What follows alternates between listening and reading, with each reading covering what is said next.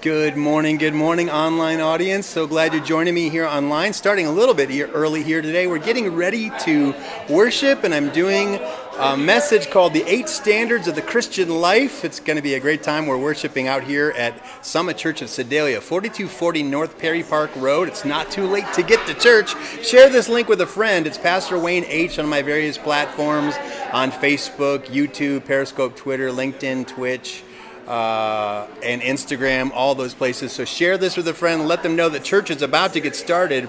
We're about to start our two training weeks for the Alpha course. This Thursday night at 6:30 will be the first training night, and then we're going to be launching our Alpha invitation on September 16th. So I want you to watch this quick promo about the Alpha course, and you can learn all about it. And I'll be back in a minute to get started with worship.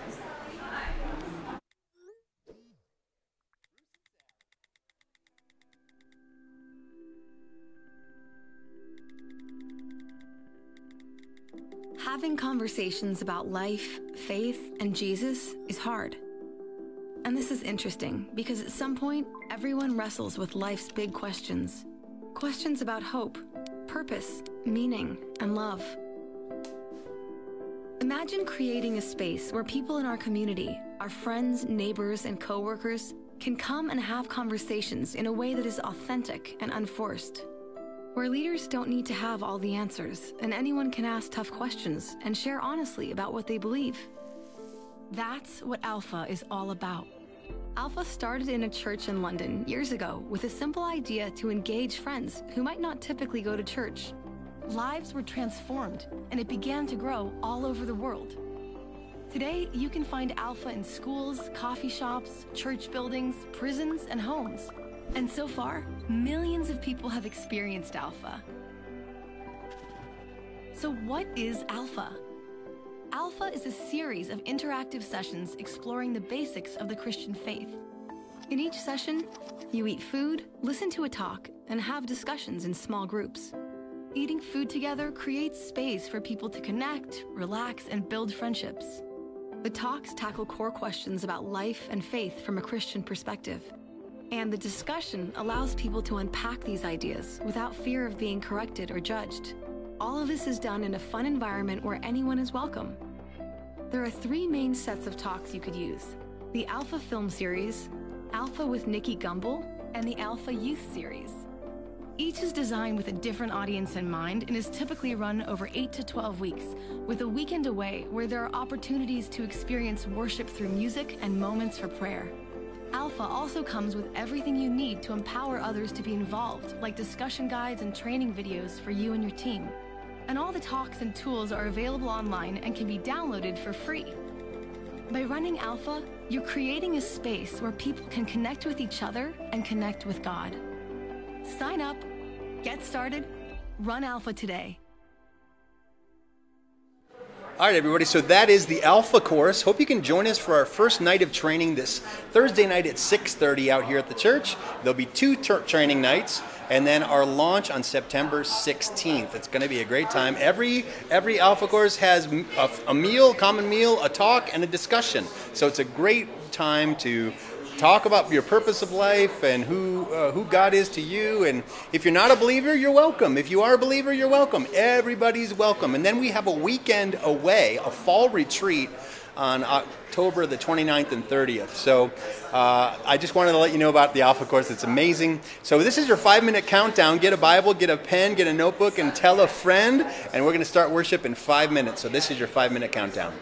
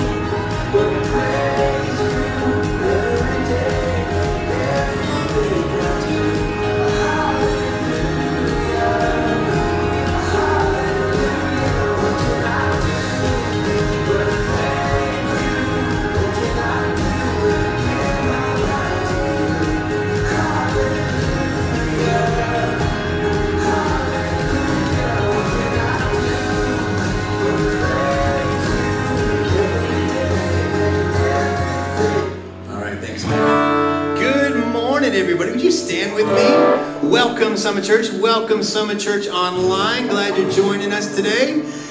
You feeling joyful? You kind of, sort of? You ready to get into it? Yeah, kind of.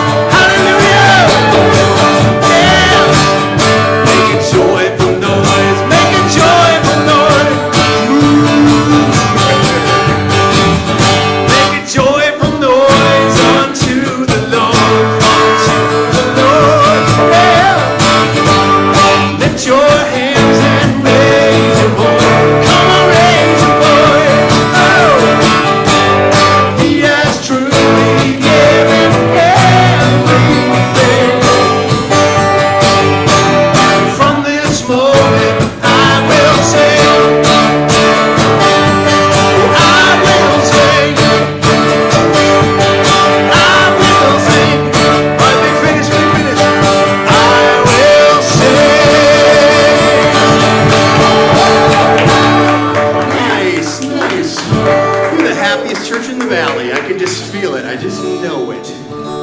awesome. Let's pray. Father, we love you. It's a chance to celebrate your goodness. And Lord, you're not against celebration, you're for us being happy, having the joy of the Lord. We know that it's your joy that gives us strength. So we take our hope in you today, God. We take our strength in you. And we just set aside the worries of the week and all the things that we've been going through. And not that those things don't matter, but Lord, you're bigger than every problem. You're bigger than every situation. We're going to put these things in a proper perspective. That you hold the whole world in your hand. You care about a sparrow when it falls, and you have the very hairs on our heads numbered. So, God, we give you this time of worship, this time in your scriptures. In Jesus' name. Amen. Well, this one's pretty familiar to most of us. The fans. The fans are nice. I don't want to turn them off, but they keep knocking my music off the stand.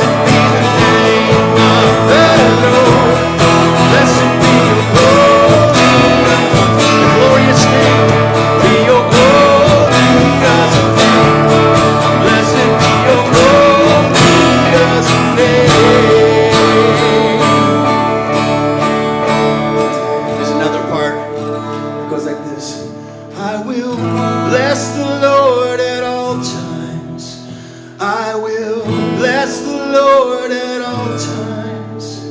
I will bless the Lord at all times, always. Sing that with me. It's not on the screen, just sing it with me. I will bless the Lord at all times. I will bless the Lord at all times. I will bless the Lord at all times, always. I will bless the Lord at all times. I will bless the Lord at all times. I will bless the Lord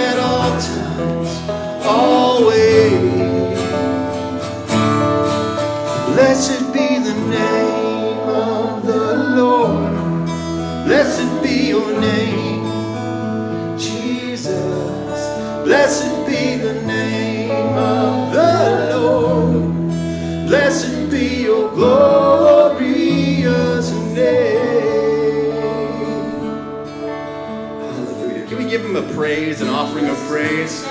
We worship you, Jesus. There's no one like you, Lord. You can do better than that. Come on, let's praise him for a minute. We worship you, Lord. Hallelujah. Part of our my message today, we're talking about putting Jesus in the middle. Like letting Jesus be the priority of your life. And I know that's hard to do when there's so many distractions in the culture that we're living in. So many things are vying for your affections and for your attention. And this song simply just prays the prayer or challenges us to make Jesus the center of it all. So I wonder if you'll just sing that with me.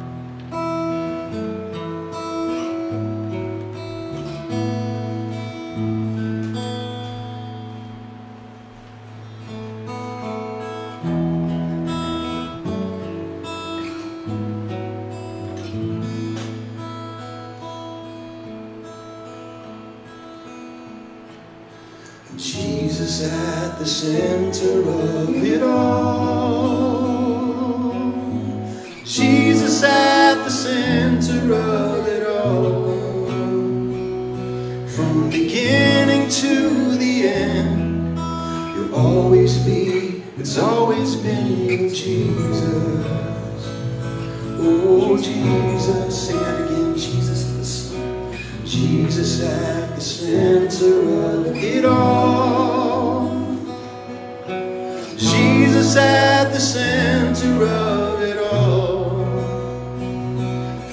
Beginning to the end, you'll always be, it's always been you, Jesus. Oh, Jesus. Oh, Jesus.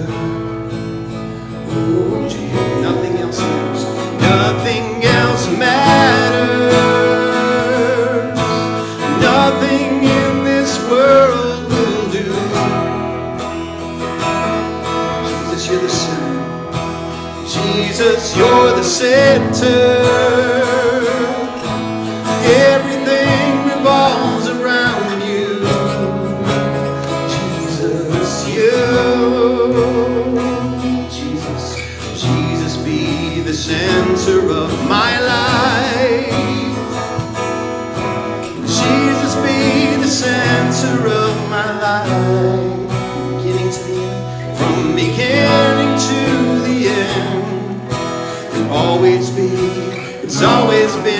Been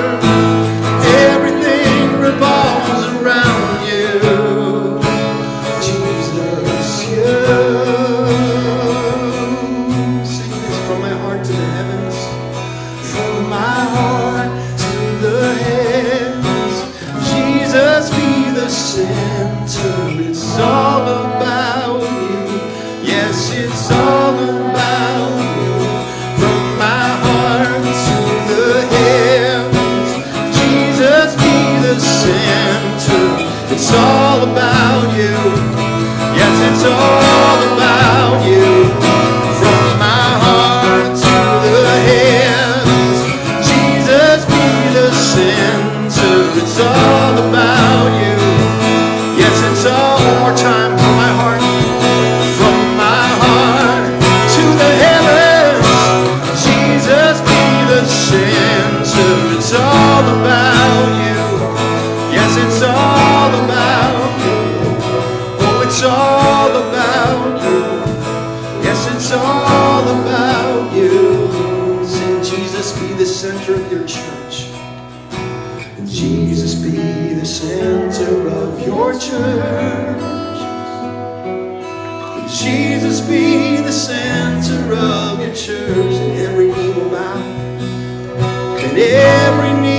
bow, and every tongue shall confess you, Jesus.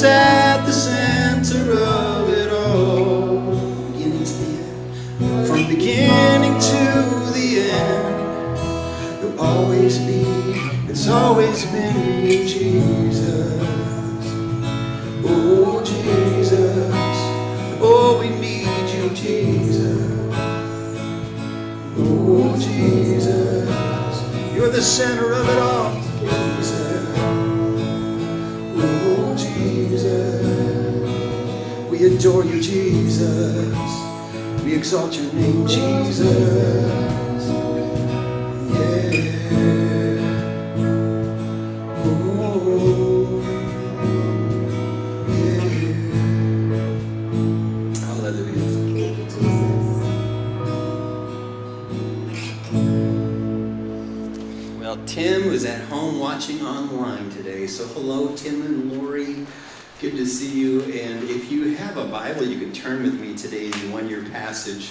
And by the way, we have a new Bible bookmarks. So, if you've never read through the Bible and you want a little Bible reading plan, it's in this little handy dandy bookmark in the Resource Center in the back. Grab one of those and mark off the weeks. Get through the whole New Testament in 52 weeks in one year. Most Christians have never read the whole Bible, so here's your chance, everybody. But it's August 29th. The highlighted verse comes from uh, Job, and it's Job 32, verse 8 and 9. And man, I love this con- considering what kind of presence I've felt in the room here so far. It says, But there is a spirit within people the breath of the Almighty within them that makes them intelligent. Sometimes the elders are not wise. Sometimes the aged do not understand justice. Job was in a very frustrating place. He was suffering, going through difficulty, and going, God, why? Why me? How long is this going to last? And it reminds me of something else that King Solomon, he said, you know, the battle is not to the strong, the, the race isn't to the swift, but time and chance happens to them all. God is the one who's in charge of dumb luck. God is the one who's in charge of opening doors and closing doors and causing things to happen, causing other things not to happen. And it's not about how clever you are. God doesn't care about how smart you are. What he really wants is your heart, and he wants you submitted to him. And he can use your intellect, he can use your knowledge, your talents, your gifts, your money, your time, talent, treasure, all those things.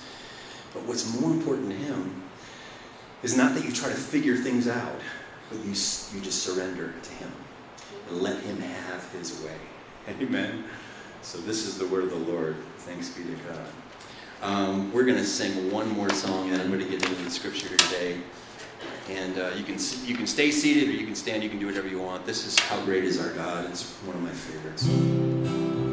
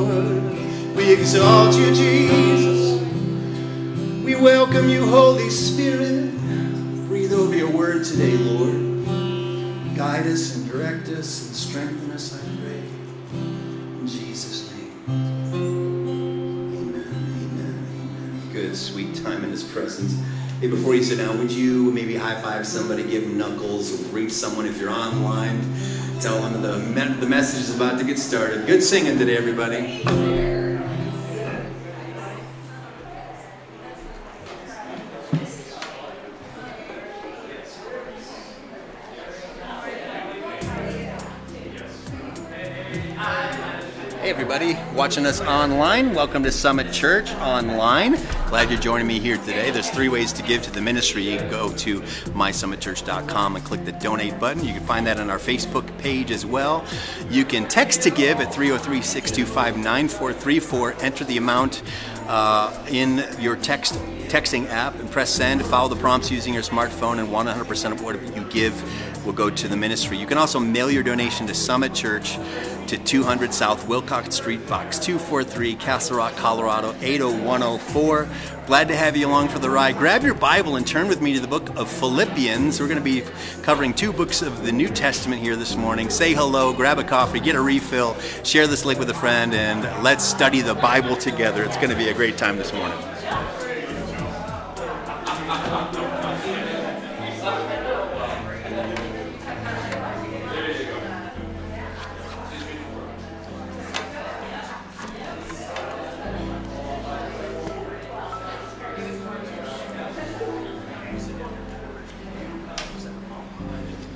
Almost don't need this because we got the fan on low today, but I will.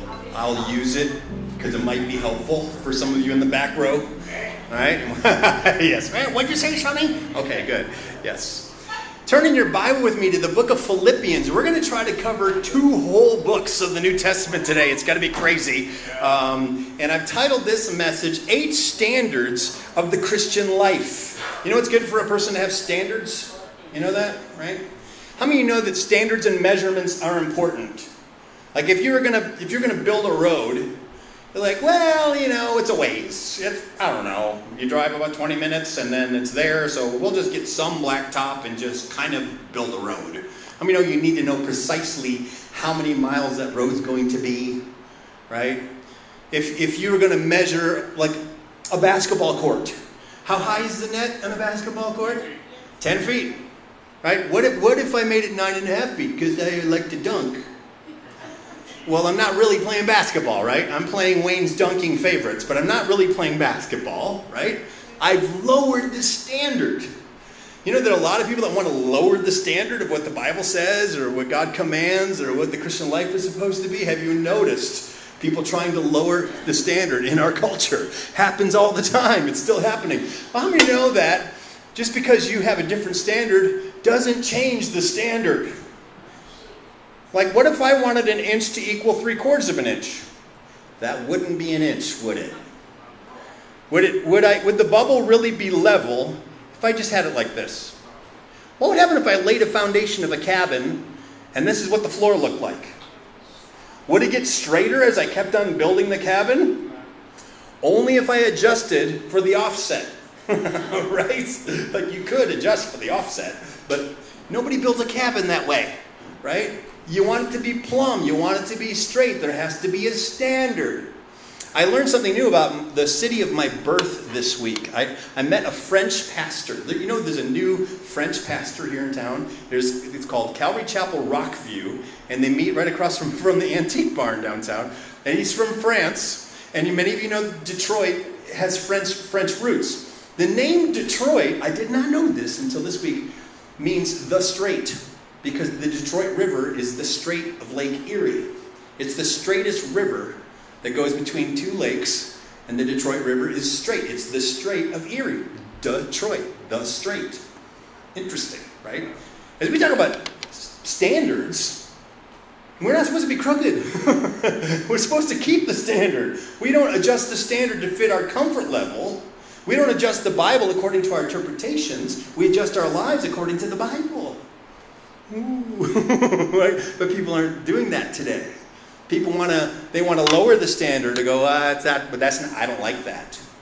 Okay, well you're disagreeing with God's word, and things are not going to work out well for you according to what He's already said. His promises are yes and amen; they're true. His grace is for everybody, but as disciples, it's our job to keep up the quality and start. You know what? If oh, if I'm going to be a real disciple, I have to keep the standard. I have to, to realize that I have to walk the way Jesus walked. I have to say the things that Jesus said. I have to do the things that Jesus did. And I was trying to think of a good way to illustrate this way this today. You know, the Jews have a, a have a habit, they still do this to, to this day, Orthodox Jews in Jerusalem, when they're teaching their children the Bible, to memorize the Bible, they give them, when they get it right, they give them a little bit of honey. And the honey locks it in their brain and go, oh, I got it right. And then they memorize another scripture to get a little more honey. Well, I have some Hammond's sweet chocolate treats here this morning. You know that Hammond's is a Denver institution. And if you've never been to Hammond's on the north side of Denver, it's about uh, two, two or three blocks north of the Coliseum. It's been around the city for 100 years, and they keep the quality standards. I want you to watch this little quick tour video as we talk about the standards of how to keep quality and to, to, to, to keep the measurement of where things need to be. Check out this video on the screen.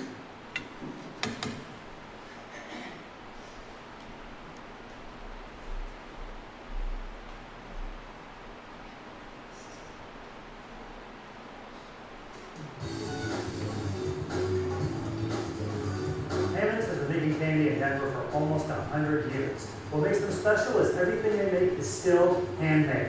We're going to go to the factory and see how they do it, and who knows, maybe they'll even hop in and help them make some candy. Hammond's pumps out millions of candy canes each year. And today, I'm going to learn how they do it.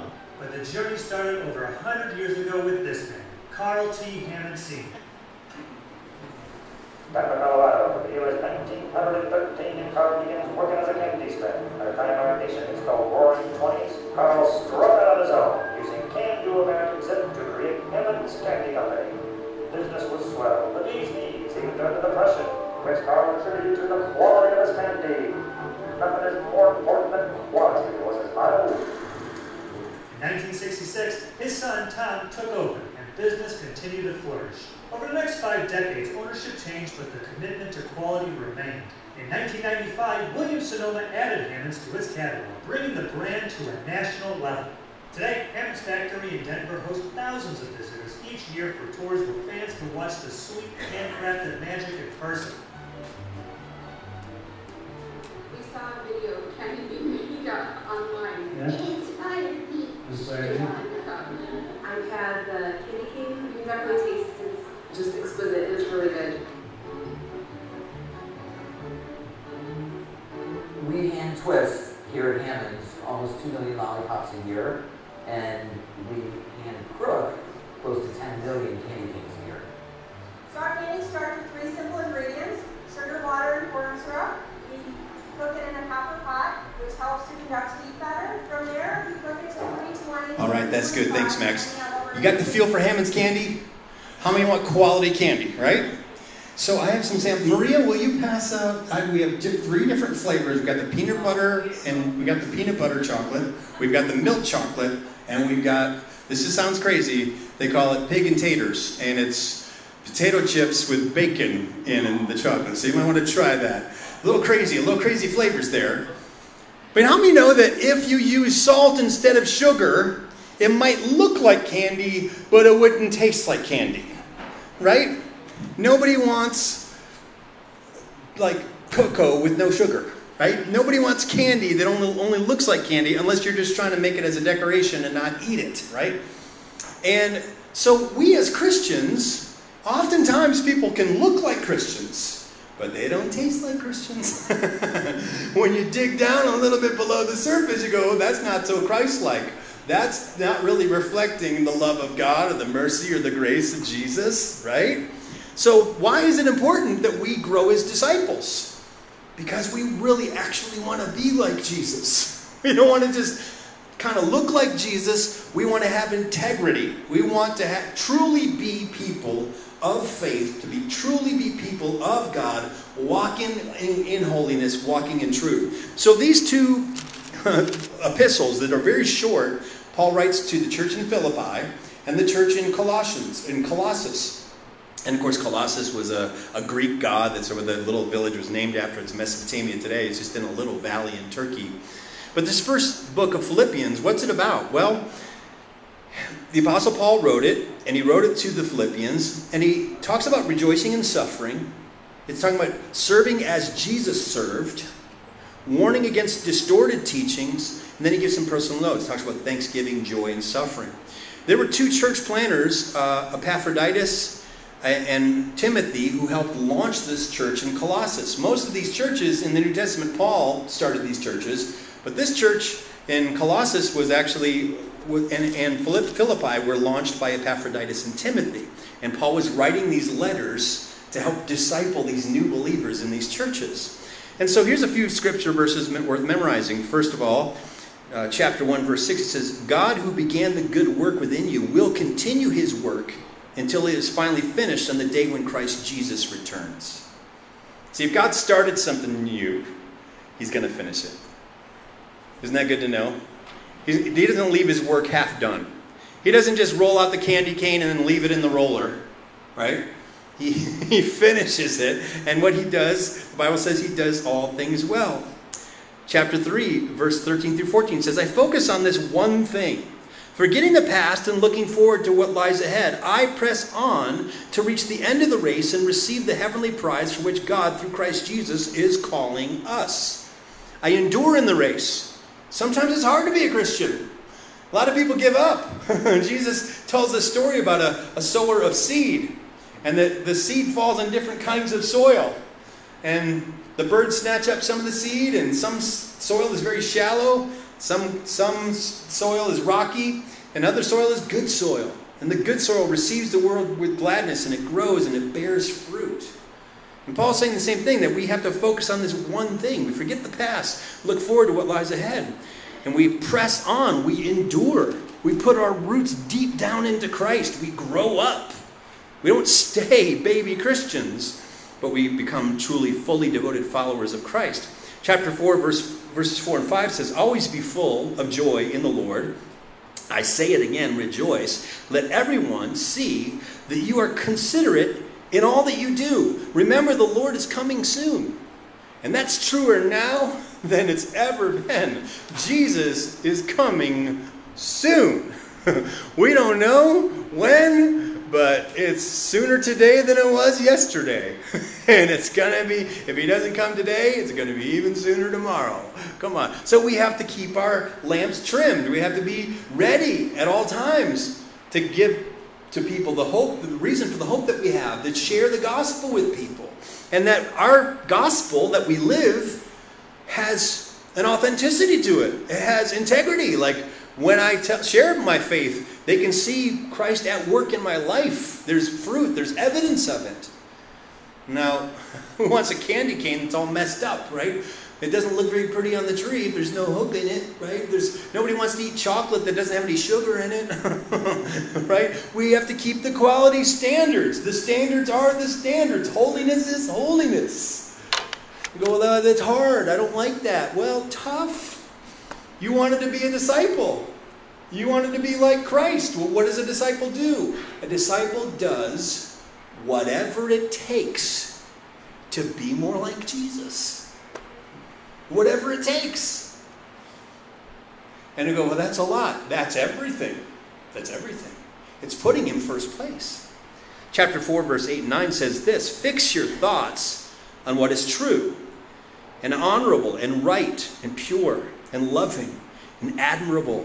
Think about things that are excellent and worthy of praise. Keep putting into practice all that you learned and received from me, everything you heard from me and saw me doing. Then the God of peace will be with you. You want to have a sense of God's presence? Come into that place of holiness, of saying, God, I submit every thought to you. I submit my mind to you, the secret places of my heart to you. Jesus, come in. Come into all the places. Clean up every part of my life. I don't want to have anything hidden from you. I want you to have full and full legal access, spiritual legal access to my life. Change whatever you want to change, Lord, so I can become a true disciple of yours. Of course, that's hard. It's, it's, you're not going to, nobody does it perfectly. You spend the rest of your life growing and becoming more like God. The, the only time we're perfect is when we're finally standing in glory face to face with Jesus and we go, oh, my final battle with sin is over. Temptation is finally done. I don't have to deal with that anymore. But as long as you're living in these earth suits, as long as you still live in these bodies, you're going to be tempted. You're going to go through difficulty. You're going to get angry sometimes. You're going to you're going to mess up. You're going to have to say you're sorry. You're going to have to do all the things that human beings have to do when they're trying to live according to the quality standards of a disciple. I wonder if you can help me with the ring. Just pull the ring out a little bit. One, um, you know, this mic here. Just pull it back a tick here, Kim, if you don't mind doing that. You've done it before, so I know you can do it. So there is a masculine perspective to Philippians. You know, just because something has a masculine perspective doesn't mean it's toxic. You know, that just because God is a father doesn't mean he's an abusive father. He's a good father. He's a good father. He's not an abusive dad. And there is a masculine perspective here in Philippians. It says, notice the role models in this book, Timothy and Epaphroditus, are, are totally focused on the needs of others, not on their own desires. Notice Paul himself, who doesn't uh, claim perfection, but is definitely making the main thing the main thing enough that he uh, initiates uh, or invites other people to imitate him. He talks about the fatherhood of God, submitting to God, having the attitude of Christ Jesus. So we're going to go through these standards pretty quickly. Standard number one in Philippians chapter 1 is this Jesus at the center. Jesus at the center. It's why we sang that song today. We want Jesus to be the nucleus of around which everything which our lives revolve around. That faith is the filter through which your time, your talent, your treasure, your schedule, all your values are put through that filter of Jesus being the most important thing in your life, being the most important person to you, his opinion being the most important opinion. So Paul gives thanksgiving. He says, And I am certain that God, this is uh, verse 6 of chapter 1, he says, I am certain that God who began the good work within you uh, will continue his work until it is finished and, and, is finally finished on the day that Christ Jesus returns. God is doing a work in you and I, and we need to cooperate with that work.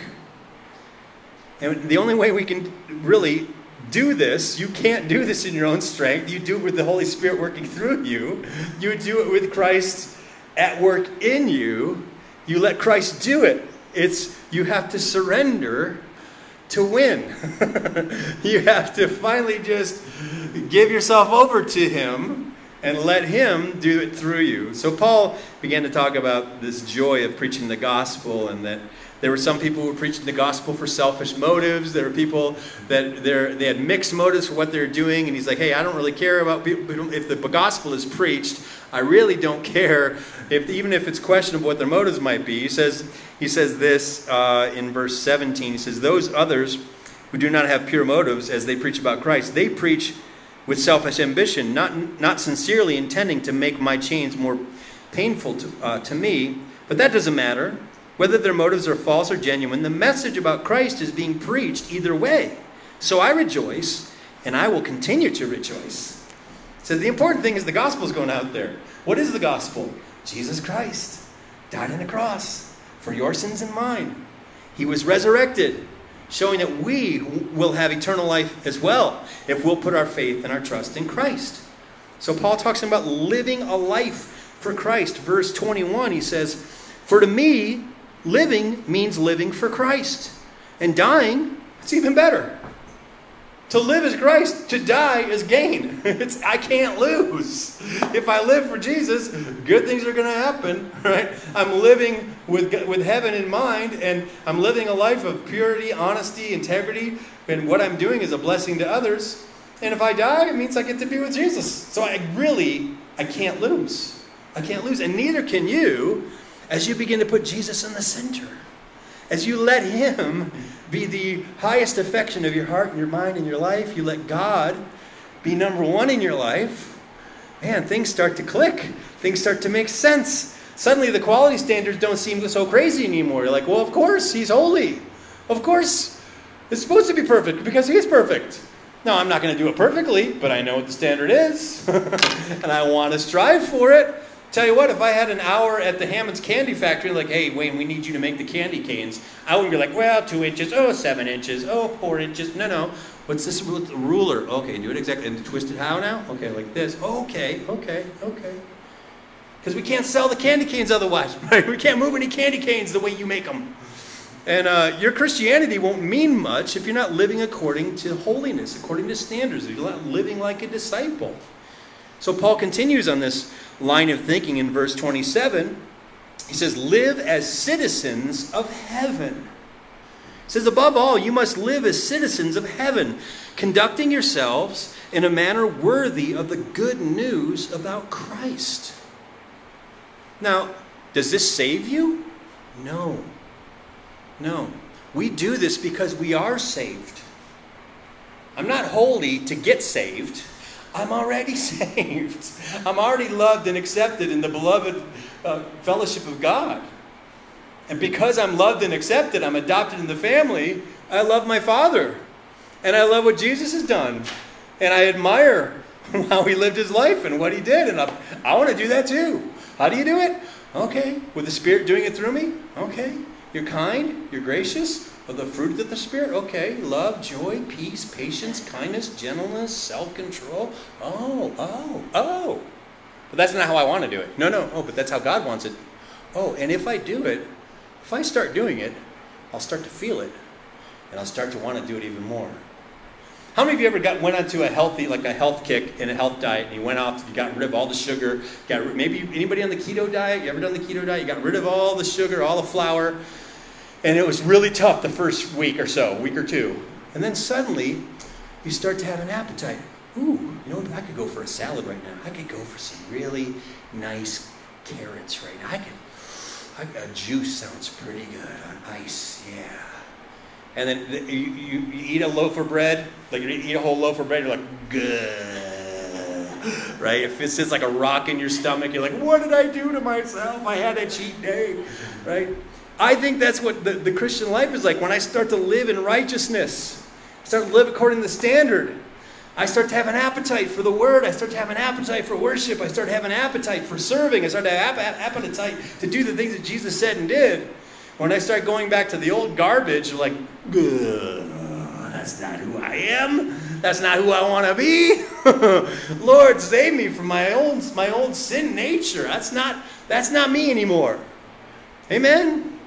And it's, it's hard because we still live in these bodies, which are still, we still have temptations. We still have the evil desires that still creep up their ugly heads. We still have an enemy that's tempting us. But thank God, we also have a Savior. and we have a Holy Spirit. We have God's family. We have His Word. We can grow. And every day you get another shot. David said his mercies are new every morning. I might have screwed it up today, but you know what? Tomorrow morning is going to be another day. I maybe can learn from the mistakes I made and I can start afresh. Amen. So we live as citizens of heaven. And so we how do we do that? We by, we do that by putting Jesus at the center. That's the first quality. The second standard and if you want to write it in the margins of your Bible, you can. Standard number two is no whining or complaining. It's a no whining zone. The kingdom is a no whining zone. One of the things that really disturbed God about Israel in the book of Exodus was they murmured and they complained. And they're like, were there not enough graves in Egypt? Why did you take us out here? Like, and God's like, oh. He wanted to strike down the whole nation and start over with Moses because of their complaining, because of their whining, because of their whinging and like, oh, God, blah. Man, I don't want to be that kind of believer. I don't want every time I go to before God, it's a complaint. It's like, well, you know, if I were running the universe, God, this is how I would do it. You know, He doesn't need my advice, and He doesn't need yours either. He, he needs a gentle heart of submission to say, okay, Father, whatever you have for me, whatever you have, whatever you ask me to do it, I'm going to try to do it with a joyful heart. I'm going to do it with kindness. I'm going to do it with enthusiasm, even though maybe I don't have it right now. I'm going to work on having that kind of heart, that same attitude that Christ had. And that's what that Paul talks about here in chapter 2. He says, having the attitude of Christ Jesus. Verse 5, he says, You must have the same attitude that Christ Jesus had. Though he was God, he did not think of equality with God as something to cling to. Instead, he gave up his divine privileges and he took on the humble position of a slave. Wow. He talks about shining brightly for Christ. Verse 13 says, For God is working in you, giving you the desire and the power to do what pleases Him. Do everything without complaining and arguing, so that no one can criticize you. Whew. Man, if the church did that, right? And then Paul commends Timothy for his hard work. He commends Epaphroditus for his church planning work. That brings us to Philippians chapter 3 and the third standard, which is keep pressing on, endure. Don't give up. Don't quit. Many people give up way too fast, or they give up just before the breakthrough. He, he speaks about this priceless value of knowing Christ. And he talks about pressing on towards the goal. Verse 12, he says, of chapter Philippians 3, says, I don't mean to say that I've already achieved these things or that I've already rea- reached perfection, but I press on to possess that perfection for which Christ Jesus first possessed me. you hear that possessive language like, I belong to God, right? I own my faith. I'm going I'm to lay hold of this and run the race. And so then he continues here, verse 13 No, dear brothers and sisters, I have not achieved it, but I focus on this one thing. Forgetting the past and looking forward to what lies ahead, I press on to reach the end of the race to receive the heavenly prize for which God, through Christ Jesus, is calling us. He says, I get tenacious about this. I don't easily quit.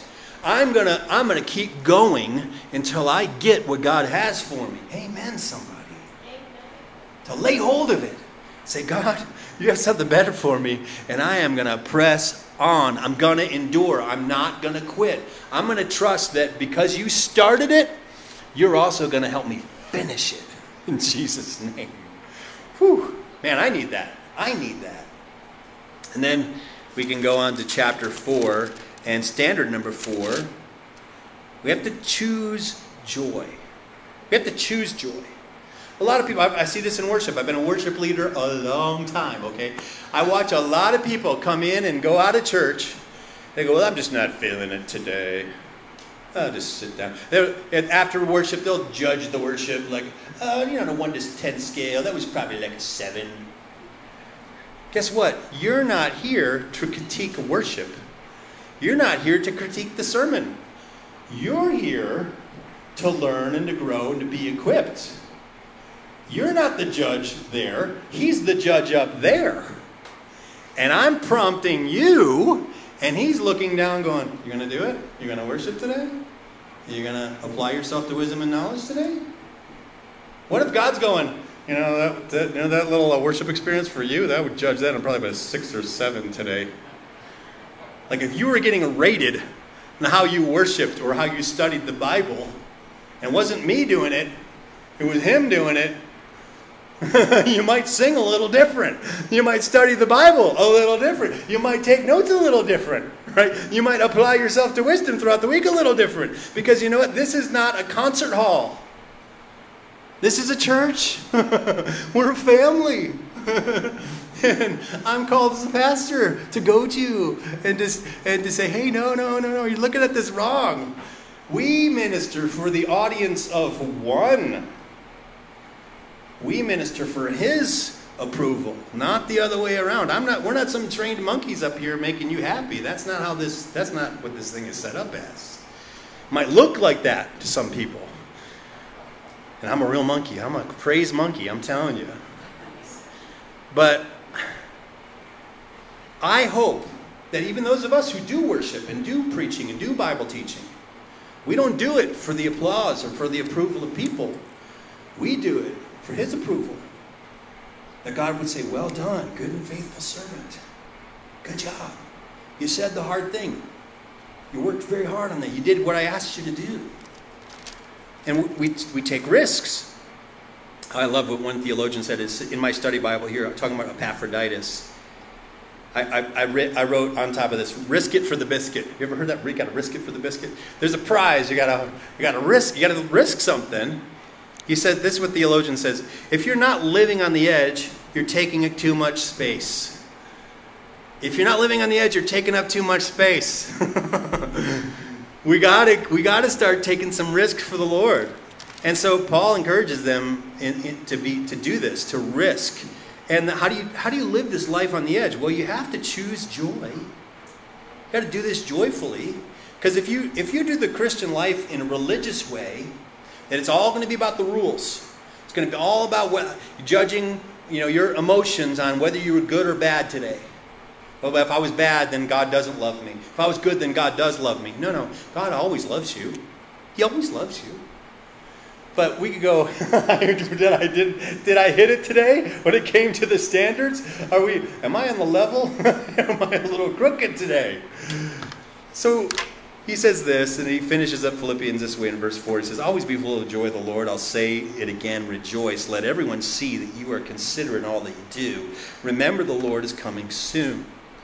Now, dear brothers and sisters, one final thing. Fix your thoughts on what is true and honorable and right and pure, lovely and admirable. Think about things that are excellent and worthy of praise. Keep putting into practice all that you learned and received from me, everything you heard from me and saw me doing. Then the God of peace will be with you. We choose joy, even when it's hard. In fact, maybe especially when it's hard. Because I don't feel joyful when it's hard. But if I choose a joyful attitude and I do what God has asked me to do, somehow joy starts to follow along. or it gets so ridiculously hard, you're like, wow, this is impossible. How am I doing this? Wow, God, you're amazing.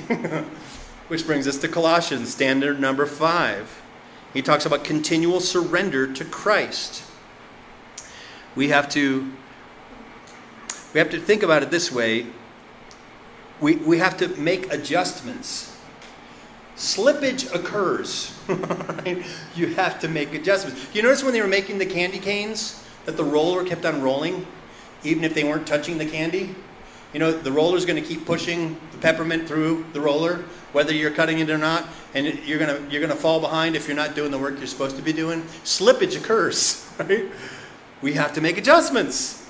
There are times when we as Christians, are, I'm doing good, man. I'm just flying. This is awesome. And all of a sudden, there's one temptation or sin that keeps tripping you up over and over again. You're like, what's that about? Well, it could be your thorn in the flesh. It could be where Paul asked God three times uh, over and over, God, take this away. And he goes, no, no, I'm not taking that away. My grace is sufficient for you. My power is made perfect in your weakness. I go, whoa. Okay, well, I'm going to have to make adjustments then. And standard number five, we continue to surrender to Christ because Christ is supreme. He's Lord. Verse 15, it says, Christ is the visible image of the invisible God. He existed before anything was created and is supreme over all creation. For through him, God created everything in the heavenly realms and on earth. He made the things that we can see and the things we can't see, such as thrones, kingdoms, rulers, and authorities of the unseen world. Everything was created through him and for him, including you and me. He talks about working his work in the church. Philippians or Colossians chapter 2, standard number 6. We walk holy out of worship not because of a guilty conscience. We walk holy out of worship and love and desire to please God, not because we feel guilty. That's a big, big difference. And Paul talks about living in the freedom from rules in a new life in Christ. Verse 12, he says, Then God made you alive with Christ, and he forgave all your sins. He canceled the record of the charges against us and took, took it away by nailing it to the cross. In, the, in this way, he disarmed the spiritual rulers and authorities, and he shamed them publicly by his victory over them on the cross. Has some deep theology there, and there's so much that you should study in that, but we're doing overviews here. Chapter 3, the seventh standard is simply this aim high. Aim high. See, a lot of a lot of Christians, a lot of Americans go, "What's the what's the minimum I have to do?" Like, do I? Okay, I'll go to church at Christmas and Easter. Right? What's the least? What's the bare minimum? And what can I get away with? God isn't asking you to give me your bare minimum. I really love it when you give me your bare minimum. No, he said, what did Jesus say? Love the Lord your God with all your heart, with all your mind, with all your soul, with all of your strength. God doesn't want your bare minimum, He wants your bare maximum. He wants everything you can give Him. To aim high, living a new life in Christ. Chapter 3, verse 1 of Colossians says, Since you have been raised to new life with Christ, set your sights on the realities of heaven where Christ sits in the place of honor at God's right hand. Think about the things of heaven, not the things of earth. For you died to this life, and your real life is hidden with Christ in God. And when Christ, who is your life, is revealed to the whole world, you will share in his glory. Well, that's something worth fighting for. That's something worth going after standards for. Like, I'm going to live a life of excellence as a disciple. I'm going to aim high. I'm not going to do the bare minimum. I'm going to, I'm going to do whatever it takes to be a disciple. Amen, somebody. So he talks about instructions for the Christian household. He says, Work willingly at whatever you do as though you are working for the Lord rather than people. This echoes what he, we, we studied in 2 Corinthians. Says, Remember that the Lord will give you an inheritance as your reward that the master that you are truly serving is Christ. Well, I have one more piece of Hammond's candy. It's it's it's for the teacher's pet over here. Hey, it's pink for you, Kim. Because I love her. She's my bride. After Jesus, she's the most important thing to me. She's the most important person to me. That's how it ought to be for you in marriage, in your relationships. The church is called the bride of Christ. The standards are high. Chapter 4. And this is really big. And Paul does this, and if Paul does this, he's calling us to do it. Standard 8 is seek prayer cover. Ask for prayer. You know the most powerful things that Kim and I do for and with one another? is late at night, early in the morning, or when one of us one of us has insomnia, is to pray for each other, to lay our hands in, over each other and pray God's blessing, to get, pray God's peace, to pray His protection, to pray for His wisdom. Paul was not too proud to ask for prayer. This is the Apostle Paul. He was saying, "Please pray for me."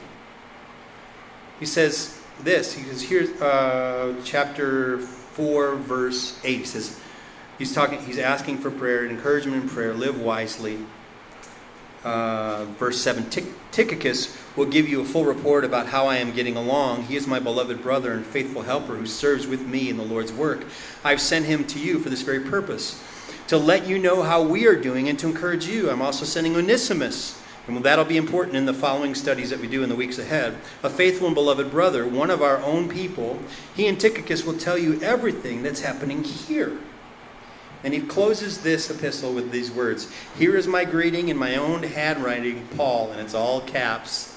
So again, many people think he wrote in all caps in Greek, that he might have had a, a his sight was going, so he's writing like giant letters. It says, Remember my chains. May God's grace be with you. Remember my chains. But there are people going through great difficulty. I think about these 13 Marines that died this week. Imagine if one of your loved ones who's in the prime of their life, they're taking care of little Afghan children, are just taken from you in an instant, in a moment's time. Remember their chains. Remember, maybe things are going great for you, but other people are going through great difficulty to pray for people. And if you are going through great difficulty, don't be too proud to say, hey, will you pray for me? I need prayer. I'm, I'm having a tough time. I need God's strength. I need His help. And I, I, I'm going to do something a little different today. I'm going to share the gospel, but I want us to finish with some prayer for one another. I want to break off into prayer trios before we're done and pray for each other. And maybe you're watching online today, or maybe you've come in the room. I don't know where anybody's spiritual condition is, so I just assume that maybe you haven't heard the gospel before, or if you did, it's been years. God created all of us to be with Him. And our sins, they separate us from God. Sins can't be paid for by doing good deeds. Paying the price for our sin, Jesus died and He rose again, so that everyone who put their trust in Christ can have eternal life and that life, eternal life, begins the moment you say yes to Jesus and make him Lord of your life, and it lasts for all eternity. And then the discipleship process begins. Then you start then the sanctification process begins. Then we're starting to become more like Christ. And I say, God, it's no longer I who live, but it's you who live in me. Holy Spirit, help me to live in a way that honors and pleases you.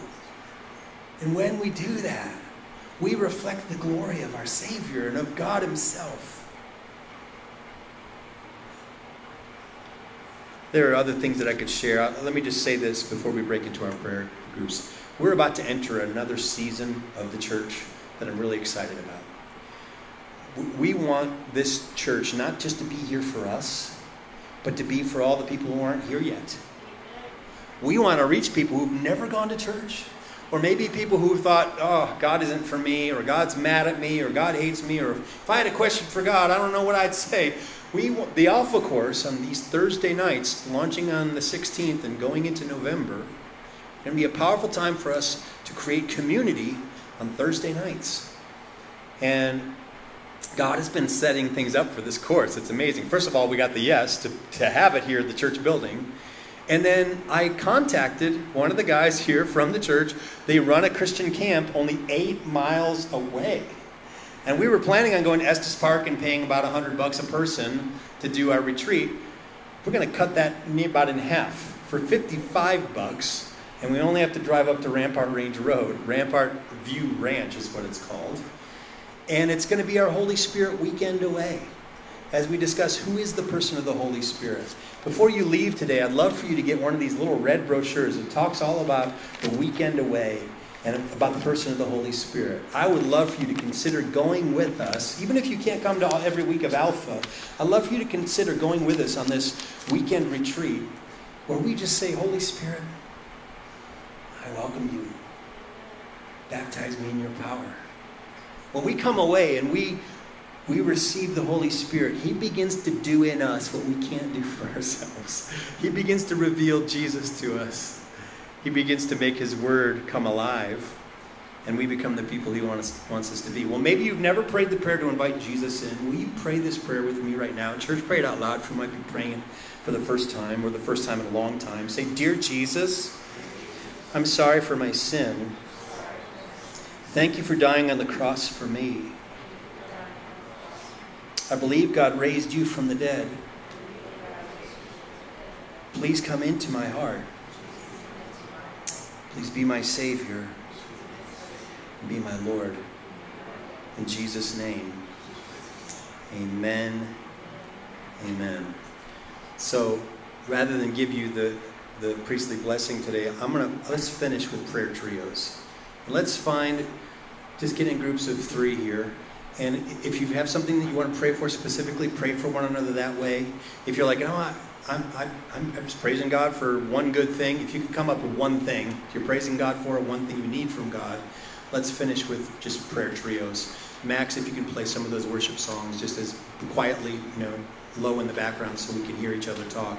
Let's finish with some, some intercessory prayer on each other, with each other before we leave today. Okay? Sound good?